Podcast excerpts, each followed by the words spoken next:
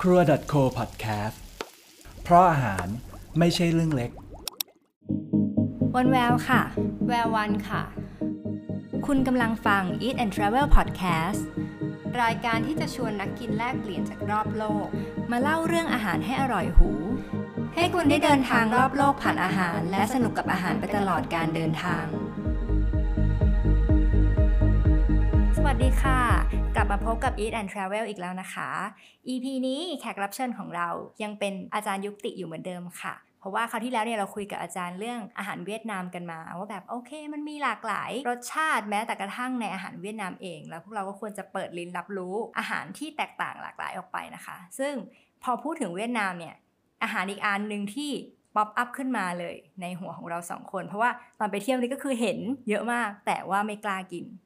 นั่นก็คือน้องหมาที่อยู่ในตู้ก็เลยอยากจะถามอาจารย์ต่อนิดนึงค่ะว่ามันแปลกไหมสำหรับเขาแล้วอาจารย์เคยลองไหมคะคือตอบก่อนว่าผมไม่เคยลองผมไม่เคยลองเลยแล้วก็เฉยๆคือไม่ได้ว่าไม่ได้คิดอยากจะลองหรือว่าก็ไม่ได้รังเกียจนะถ้าเพื่อนสั่งมาแล้วก็กินก็กินอะไรเงี้ยแต่ว่าถ้าถามว่ามันแปลกหรือธรรมดาไหมอะไรเงี้ยนะครับสำหรับคนเวียดเนี่ยถือว่าเป็นเรื่องธรรมดาคือมันมีหนังสืออยู่เล่มหนึ่งนะครับคนฮานอยเนี่ยแนะนำผมว่าผมสนใจเรื่องอาหารเรื่องอะไรเงี้ยเขาก็แนะนำบอกว่าเนี่ยมีหนังสือเล่มหนึ่งที่แบบคลาสสิกมากเขียนเกี่ยวกับอาหารคือไม่ได้เขียนแต่เฉพาะเป็นตำรับตำราอะไรแต่ว่าเขียนในลักษณะที่ว่าเป็นวิถีชีวิตที่มันเกี่ยวข้องกับอาหารเนี่ยนะครับเป็นหนังสือภาษาเวียดหนังสือเนี่ยมันชื่อเหมียงงอนฮานอยมอนละเมียนนามเหมียงแปลว่าคำแต่ละคำที่เรากินนะงอนแปลว่าอร่อยใช่ไหมคือคำอร่อยแบบฮานอยแล้วก็มอนนี่แปลว่าดิชแปลว่าจานละแปลว่าแปลกก็คือคำอร่อยฮานอยจานแปลกผมก็เปิดไปดูของแปลกนี่มันมีอะไรผมจำไม่ได้นะว่าของแปลกมีอะไรบ้างแต่ว่าเหมียงงอนฮานอยคืออาหารที่อร่อยๆทั่วไปในฮานอยมีเนื้อหมาด้วยคือเนื้อหมาไม่ใช่ของแปลกง่ายๆของแปลกเนี่ยมันอยู่ในภาคใต้สำหรับคนฮานอยคือไอ้พวกอาหารอะไรก็ไม่รู้ที่คนใต้กินกันเนี่ยแปลกๆคือกลายเป็นว่าอาหารทั่วไปของคนใต้คือความแปลกของคนเหนือของคนฮานอยใช่นะครับทีนี้พูดถึงเนื้อหมานี่ค่ะร้านที่ขายเนื้อหมาเนี่ยคุณจะต้องโชว์นะว่ามันเป็นเนื้อหมาเพราะว่าโชว์เป็นตัวมีหางเลยใช่คือแล้วตัวมันจะย่อมๆอย่างเงี้ยธรรมเนียมการกินเนื้อหมาเนี่ยนะครับเขาจะไม่ได้กินตลอดคือไม่ใช่ว่าวันไหนก็กินนะแต่ว่าเนื้อหมาเนี่ยจัดเป็นประเภทของเนื้อดำเนี่ยไม่กินในวันมงคลรวมทั้งหมึกด้วยมันขาวจริงแต่ชื่อมันดำก็จะถูกจัดเป็นเนื้อดำไอ้ของแบบนี้อย่ามากินในวันมงคลทีนี้แล้วเมื่อไหร่จะกินตอนสิ้นเดือนตามจันทรคติกินขับไล่ความสวยพูดง่ายๆทีนี้ไอ้จานที่พบเห็นได้ทั่วไปที่สุดก็จะเป็นหมาย่างทั้งตัวกริลทั้งตัวนะครับหนังเกรียมๆแล้วเขาจะต้องแบบโชว์หน้าโชว์ตาทำไมเขาต้องโชว์มันดูน่ากลัวใช่ไหมแต่ว่าก็เพื่อที่จะคอนเฟิร์มว่าอันนี้เป็นเนื้อหมาจริงเพราะว่ามันแพงครับคือพวกเนื้อสัตว์มันจะแพงอยู่แล้วเนื้อหมานี่เป็นเนื้อเกรดที่แบบพิเศษนะครับแพงกว่าทุกเนื้อทีนี้เขาก็จะบอกอีกว่าหมาที่จะกินนี่ก็จะต้องเป็นหมาเวียดอย่ามาแบบพันธุ์ฝรั่งไม่เอาเพราะฉะนั้นตัวมันจะเล็กๆเห็นไหมน่ารักเพราะว่าหมาเวียดมันจะหมาเวียดเนี่ยมันหน้าตาคล้ายๆหมาญี่ปุ่นหมาฟรีเรนจ์ออกกำลังกายแล้วก็ตัวมันจะน่ารักเหมือนหมาญี่ปุ่นอ่ะหน้ายาวๆหน้ายาวๆแล้วก็ตาแบบที่ชี้หน่อยอะไรเงี้ยนะครับน่ารักหน้าตาน่ารักหมาเวียดเนี่ยนะครับแต่เขาจะกินแบบนั้นนะครับแล้วก็อาหารที่แบบว่าซับซ้อนขึ้นไปอีกหน่อยก็ประเภทแบบอุ้งตีนหมาตุนอะไรเงี้ยครับก็ผมเคยเห็นร้านแบบเนี้ยมันดูน่ากินเลยนะคือแบบว่าเหมือนถ้าใครชอบกินคากิหรืออะไรพวกนี้ใช่ไหมแต่นี่คุณคิดดูว่ามันอุ้งตีนเล็กๆนะครับหรือจานนึงอันนี้จะเป็นแกงที่แบบว่ารสชาติเข้มข้นเหมือนกันคือเหมือนแกงเผ็ดเลยนะครับใส่ขมิ้นเยอะๆซึ่งไม่ค่อยมีให้กินทั่วๆไปนะอาหารพวกนี้แพงมากครับคือจานนึงเนี่ยจะต้องแบบคือหลายร้อยบาทอะสำหรับคนเวียดก็แพงมากนะครับก็กินอย่างอื่นก็ได้อะไรเงี้ยที่มันก็อร่อยเหมือนกันอะไรเงี้ยคือแสดงว่าที่เขาพูดกันว่าที่เวียดนามไม่มีหมาข้างถนนเพราะจับกินหมดนี่คือผิดถูกไหมคะผมว่าถูกแต่เขาไม่ได้กินทุกพันป่ะอาจารย์เขากินเฉพาะพันเวียดเอาจริงๆจะกินเขาก็กินโอเคคือผมก็เคยเห็นคนแบบทำเนื้อหมากันริมถนนนะแบบเหมือนกับ คือสันนิษฐานว่าน่าจะจับมาอะไรเงี้ยเหมือนจับได้อะไรเงี้ยหมาหลงหรืออะไรเงี้ยก็เป็นไปได้ผมคิดว่าคือนึกถึงว่าคนเนี่ยมันก็จะมีหลายกลุ่มในฮานอยใช่ไหมมันก็จะมีทั้งคนจนคนหลายชั้นอ่ะพูดง่ายๆนะในทางเศรษฐกิจอย่างเงี้ยแล้วก็เขาก็อาจจะจับหมาเล่ร่อนกินสักก็ได้ก็เป็นไปได้นะผมคิดว่าเป็นไปได้แล้วนอกจากหมาอาจารย์เคยลองอาหารแปลกอะไรที่เวียดนามอีกไหมคะมีอาหารแปลกอย่างนึงที่ผมเคยกินก็คือเขาเรียกเตี๊ยดแกงคำว่าเตี๊ยดเนี่ยแปลว่าเลือดแกงก็คือแกงใช่ไหมส่วนใหญ่เขาจะใช้เลือดไก่เลือดเป็ดเลือดดิบอ่ะพูดง่ายๆใส่ชามใช่ไหมแล้วก็เขาก็จะปรุงมันนิดนึงที่ผมเคยกินก็คือเขาจะใช้เลือดเป็ดแล้วก็สับข้อมันก็จะติดกระดูกหน่อยๆของเป็ดลงไปด้วยนะครับก็ดิบเหมือนกันแล้วก็จะใส่มะแขวนนะฮะแล้วก็ใส่พริกหน่อยนึงนะครับตีแล้วก็ตั้งทิ้งไว้มันก็จะเป็นริ่มขึ้นมาแล้วก็เวลากินก็ตักกินเลยเหมือนมันเป็นวุ้นขึ้นมาเป็นวุ้นขึ้นมานะครับซึ่งคือทำไมต้องไปกินก็คือผมกินในมื้ออาหารที่ให้มันเป็นการเลี้ยงต้อนรับอะไรเงี้ยแล้วก็มันเป็นอาหารพิเศษอีกเหมือนกันไม่ใช่จะกินกันทั่วไปอะไรเงี้ยนั่นก็ตอนนั้นผมอายุ35ผมก็นั่งดูคนนี้ก็อายุ70คนนี้ก็80เขาอายุอยู่เท่านี้แล้วเขากินของพวกนี้ก็คงโอเคแหละเรายังเด็กอยู่เลยอะไรเงี้ยแล้วเขาก็คงมีวิธีของเขาอะไรเงี้ยเราก็แค่กินตามเขาดูตามแบบที่เขากินอะไรเงี้ยเขากินยังไงอะไรเงี้ยซึ่งตอนนั้นอาจารย์ก็กินเป็นประสบการณ์กินเป็นประสบการณ์แล้วก็กินเพื่อที่จะมีส่วนร่วมกับชาวบ้านอะไรเงี้ยซึ่งก็กินไป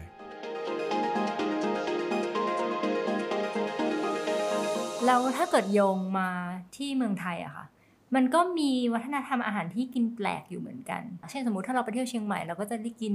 สมองหมูอะไรอย่างเงี้ยค่ะอาจารย์คิดว่าวัฒนธรรมอาหารแปลกมันเป็นยังไงบ้างในเมืองไทยคือผมคิดว่าอาหารแปลกนี่มันพูดยากกันนะว่าอะไรคือความแปลกมันจะแปลกสำหรับใครใช่ไหมมันแปลกสำหรับใครหรือแปลกแบบไหนอะไรเงี้ยอย่างเช่นการที่เราไม่รู้จักอาหารบางประเภทก็รู้สึกว่ามันก็เป็นอาหารแปลกตั้งแต่ต้นอะไรเงี้ยเพียงแต่ว่ามันแปลกในระดับที่มันท้าทายเราแค่ไหนเงี้ยนะสิ่งหนึ่งที่ผมใช้วัดก็คือว่าวัดกับความรู้สึกที่มันอยู่ลึกๆในตัวเราเองอ่ะซึ่งมันบอกยากเหมือนกันแต่ว่าพอกินไปแล้วนะร่างกายมันบอกคือถ้ามันเรียกว่าอะไรอ่ะคือจะอ้วกออกมาหรือรู้สึกพืชพระอมอย่างนี้ดีกว่าร่างกายมันไม่รับเนี่ยมันพืชพระอมเนี่ยมันจะมีความต่อต้านในระดับจิตใต้สำนึกอันเนี้ยคือผมว่านี่คือความแปลกระดับที่แบบคล้ายๆมันท้าทายเราเยอะนะครับแต่บางทีมันเป็นแค่แบบ texture ของมันเนี้ยใช่ป่ะหรือของที่มันแบบเป็นมึกเงือกเป็นวุ้นๆหรืออะไรเงี้ยมันก็จะทำให้เรารู้สึกพืชพระอมได้เหมือนกันหรือกลิ่นอาหารที่มันมีกลิ่นที่มันแปลกๆเนี้ยใช่ไหมฮะ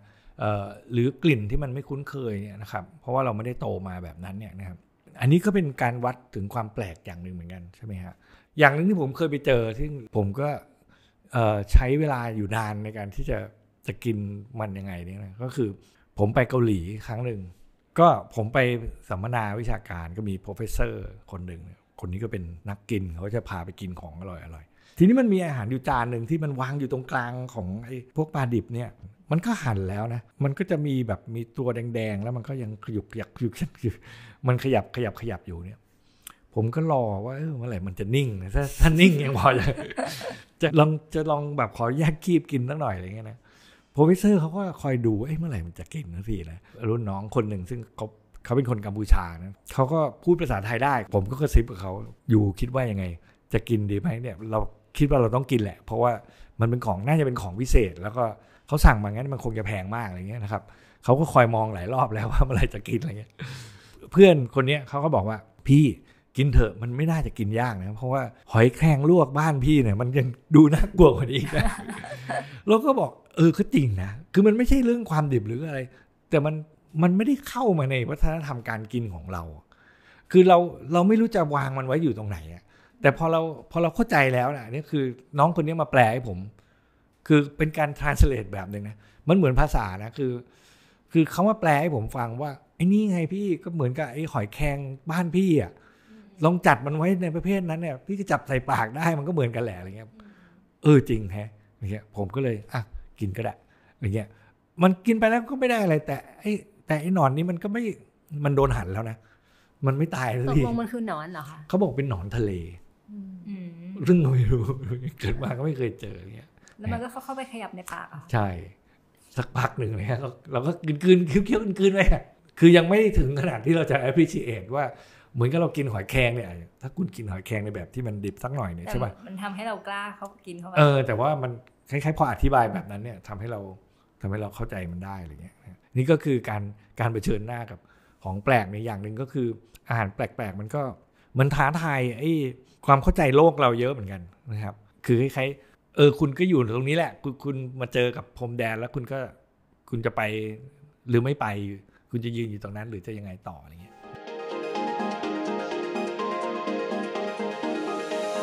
ผมเคยเดินทางไปกับอาจารย์ไปไหนมาไหนเขาจะต้องคอยพกพริกเผาคือน้ำพริกเผาเนี่ยสำหรับผมเนี่ยถ้าอธิบายในเชิงภาษาเนี่ยนะสำหรับคนไทยเนี่ยน้ำพริกเผาเนี่ยมันเป็น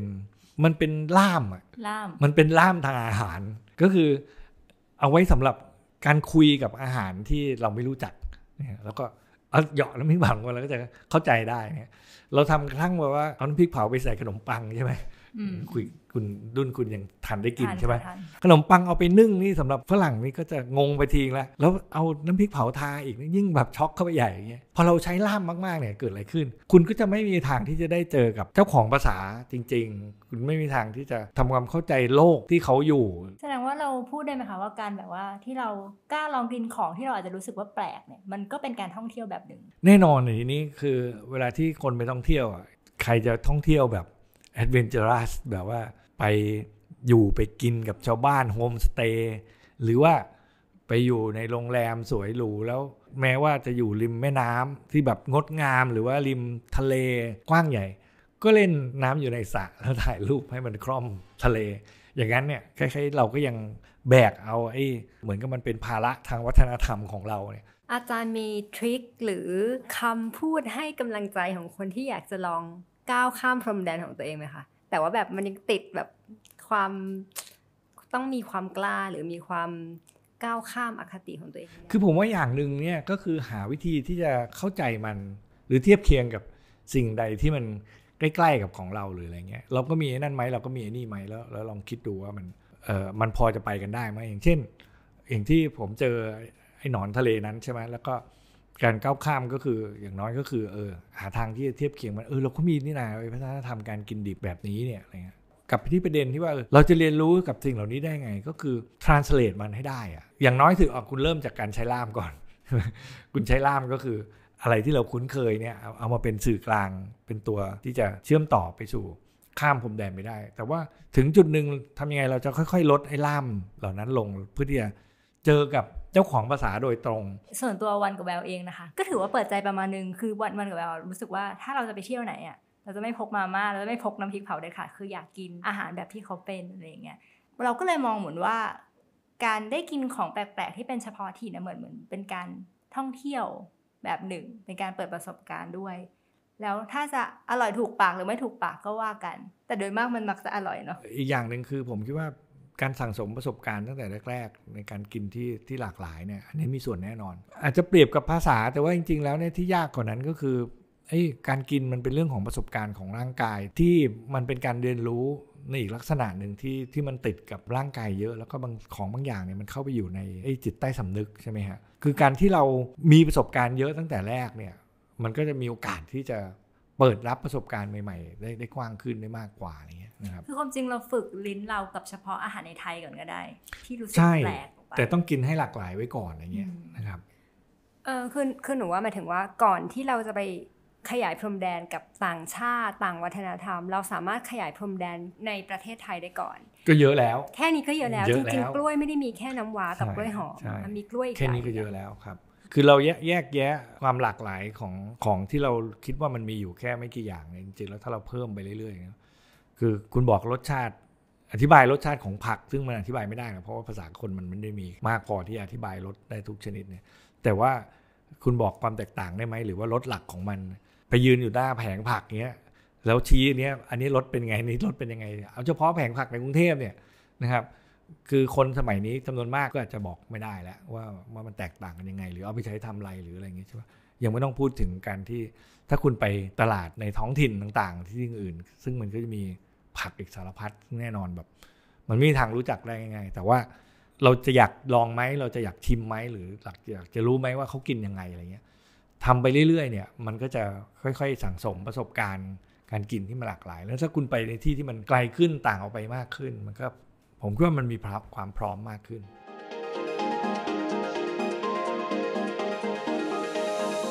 สำหรับท่านผู้ฟังที่ฟังอาจารย์ยุคติแล้วชอบนะคะอยากติดตามผลงานของอาจารย์ได้ทางไหนบ้างคะ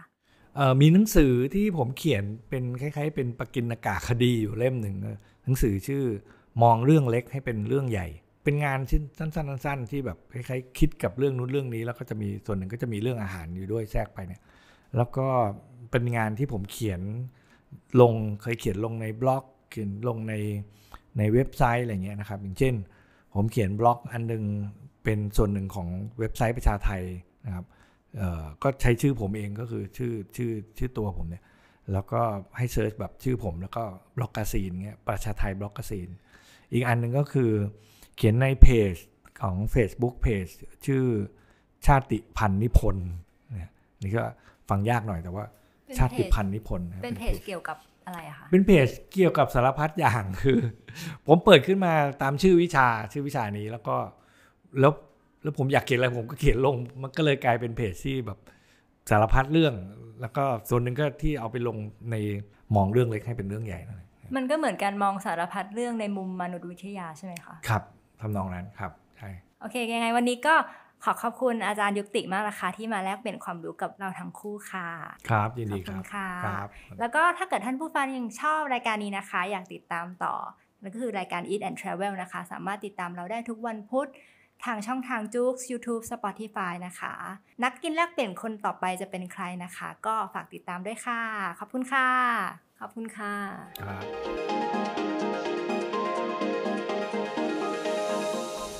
Krua.co.podcast เพราะอาหารไม่ใช่เรื่องเล็ก